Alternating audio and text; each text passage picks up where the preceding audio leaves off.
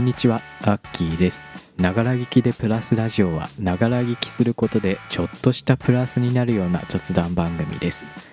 いや、ゴールデンウィークですね。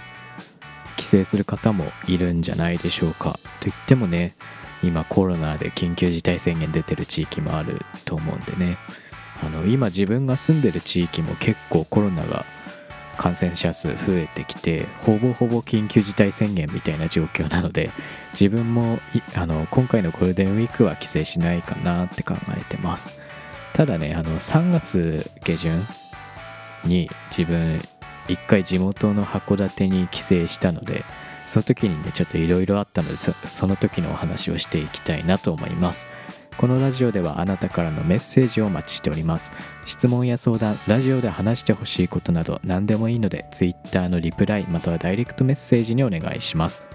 僕のアカウントはアットマークアキラジオアンダーバー MSG アットマークアキラジオアンダーバー MSG です。それでは最後までお楽しみくださいはい。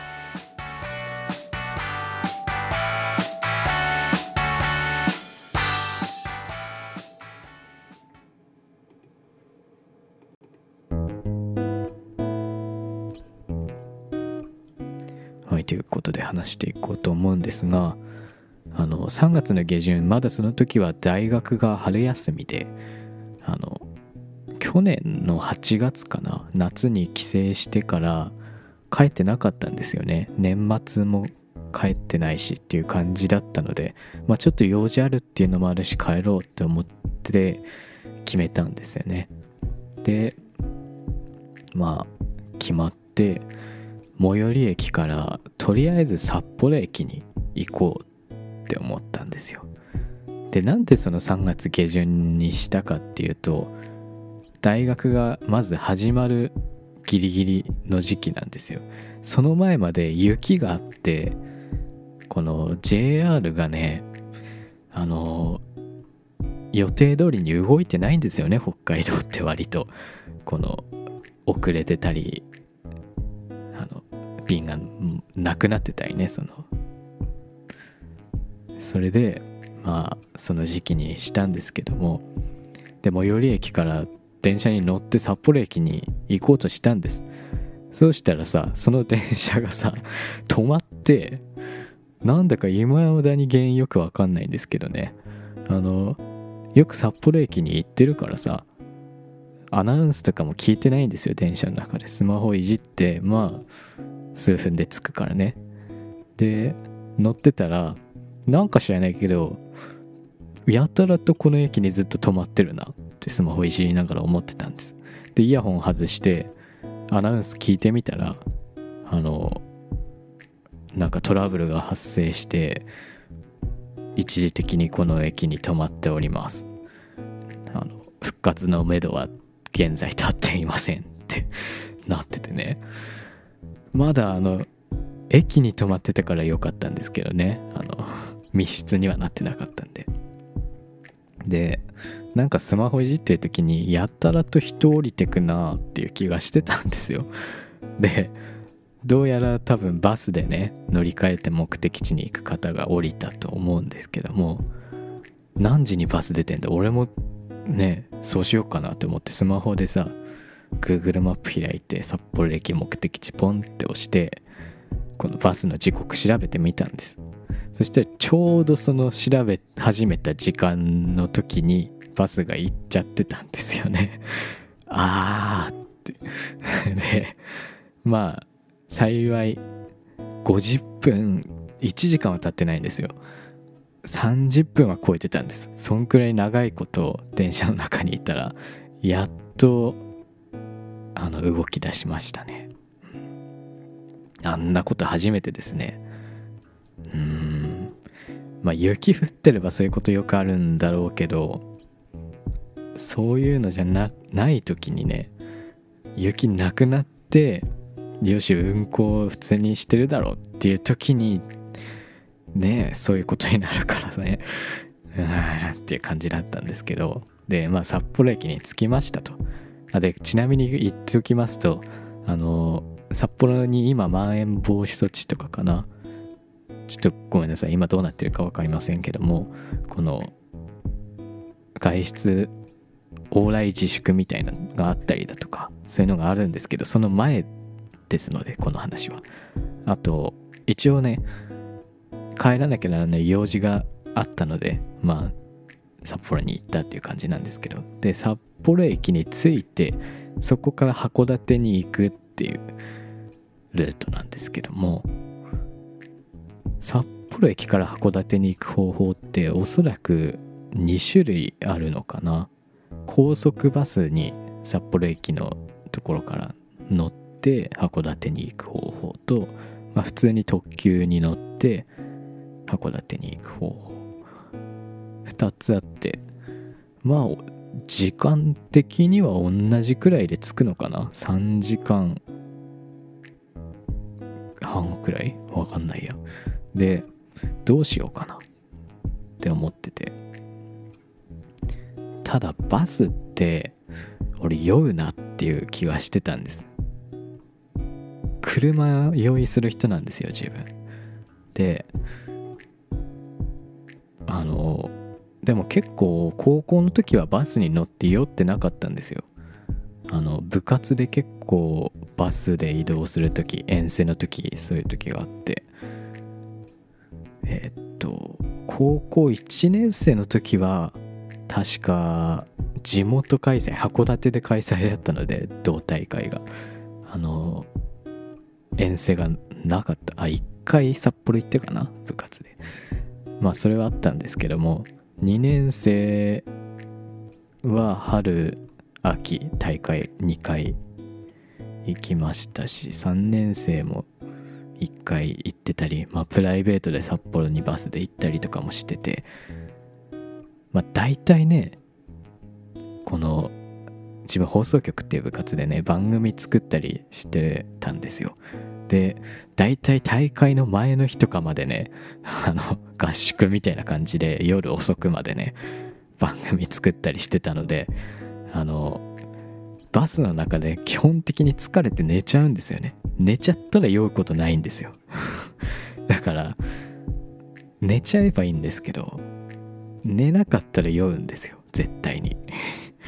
だから今そんな疲れてないしバス乗るの嫌だなって思って特急にしたんですよ。ただ特急って小学生の時から乗ってない気がするんですよ。小学校の修学旅行が札幌だったんですけども本当にその時以来特急っていうかねあの長いこと列車に乗ってないような気がするんです。普通列車とかはあるんですけどね。うん。でしかも札幌函館間の列車って振り子式の列車なんですよ。北斗っていう。振り子って知ってますかね？あのやっぱり北海道なんでカーブが多いんですよ。山とか海とか避けながら。なのでね。でそういうカーブが多い地域まあ四国とかもそうなのかな。あの振り子の列車使ってることがあってですね。まあスピードを出すためなんですカーブでも。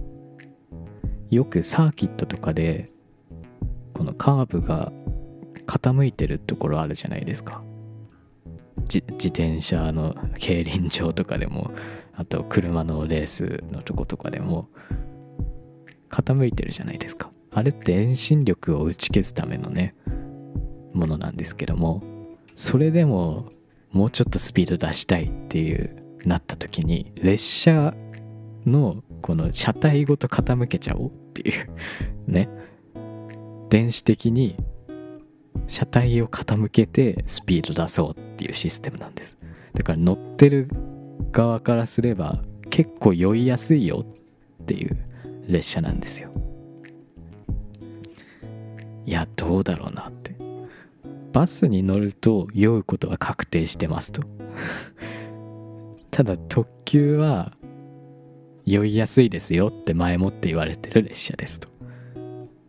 あなたはどうしますか？っていう感じなんですけどだったらまだね特急の揺れ方は自分に合ってるかもしれないと思って特急に乗ったんです。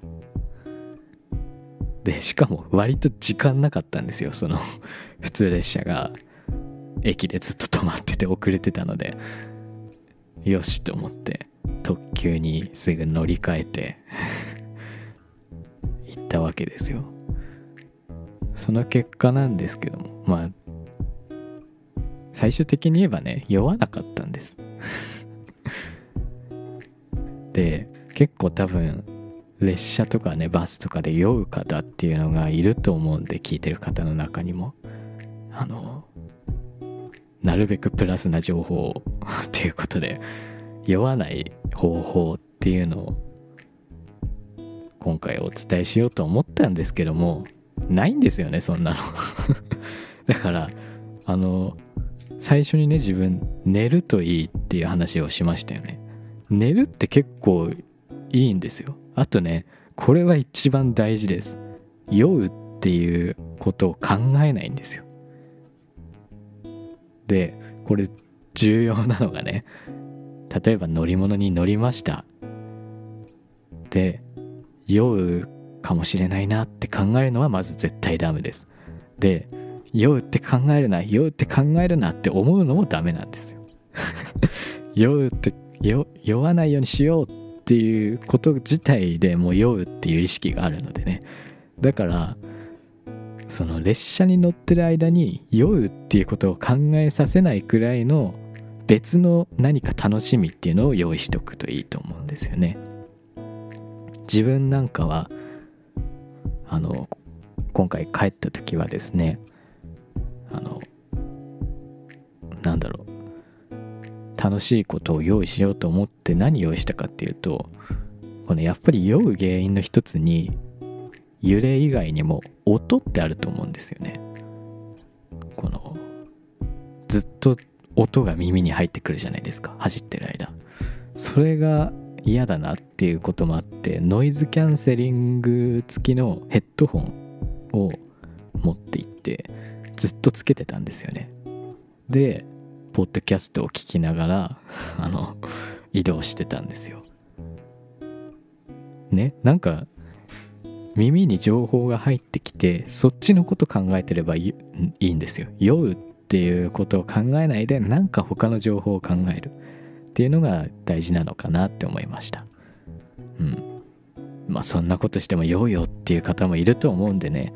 うん。それはなって。あと一番重要なのは酔い止め飲もうっていう話ですよね。あの結構薬に頼るっていうのはねいいと思うんですよ。酔い止めって案外効くんですよねあれ。自分今回は飲まないで行ったんですけども普通に酔い止め飲もうっていう話ですよね、うん、飲まないで酔うけどどうしようっていう人もたまにいるんですけどそれはちょっとなっていう気がしません？酔い止め飲んでなんか楽しいこと考えて寝寝ようとしても寝れなくてっていう方はさすがにあそれは辛いねってなるんですけど酔い止め飲んでないんですよ。でも酔うんですよ。っていう人ってたまにいると思うんですけども。そりゃ酔い止め飲んでないからやん。っていう話ですよね。まあそういう感じだと思うんで。ただねまあ酔う方もいるっていうのもあるので何とも言えないんですけども。まあちょっとでもねなんだろう。役にあの寝るとかねあと楽しい情報を入れるっていうことが役立てばなと思います。というわけで今回は函館に帰省したよっていうお話でした。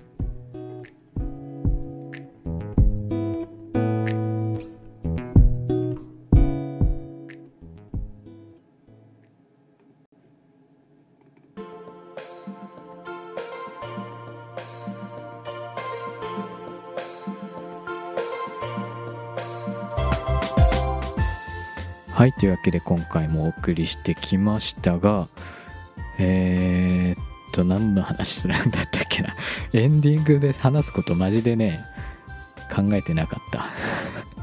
あそうだ。メッセージをいただきました。メッセージ紹介したいと思います。えっ、とちょっと待ってくださいね、えー、キラホシさんです、えー、前回のコロナの会見で横文字を使う理由っていうラジオにいただいたメッセージです。バズワードなるほどね。私よりもテレビ世代のお年寄りの方が実はそのバズワードをちゃんと知っているかもですよ。っていうことですね。あのあまずコメントありがとうございます。あのそうですね。えー、キラ星さんそんな知らないんですか？っていう感じなんですけど。確かにねあのお年寄りの方ももしかしたら知ってるかもしれないんですよ。年の子っていう言葉があるくらいですからね。あとバズワードって結構専門的な言葉っていうのが多いのでなんだろう。普通の人たち っていうか我々が知らないことっていうのをねあのなんだ年の子っていう感じで 知ってることっていうのもあるのかなっていう感じがするんですよ。あと横文字ってね自分めちゃくちゃ苦手なんですよね。カタカナの言葉マジで覚えられないんですよ。あの高1の時に世界史を取ってたんですけども世界史って結構カタカナのね人の 外国人の名前みんなカタカナですけどもそういうのが全然覚えられなくて赤点取った覚えがあります。高1から赤点かよって思うけどね。でそのそうだ世界史の先生がなぜかあの河野太郎さんいるじゃないですか。あの方にめちゃくちゃ似てるんですよ。しかも喋り方も似てるんですよね。なんとかはみたいな。なんていうの？あの独特な喋り方あるじゃないですか。でめちゃくちゃ似てるっていう覚えがありますね。めっちゃどうでもいい話しちゃったエンディングで。というわけでこのラジオでは皆さんからのメッセージをお待ちしております。質問や相談ラジオで話してほしいことなど何でもいいので Twitter のリプライまたはダイレクトメッセージにお願いします。えー、僕のアカウントは、アットマーク、アキラジオアンダーバー MSG、アットマーク、アキラジオアンダーバー MSG、綴りは AKIRADIO アンダーバー MSG です。最後までお付き合いいただきありがとうございました。次回のラジオもぜひ聴いてください。それでは、じゃあね。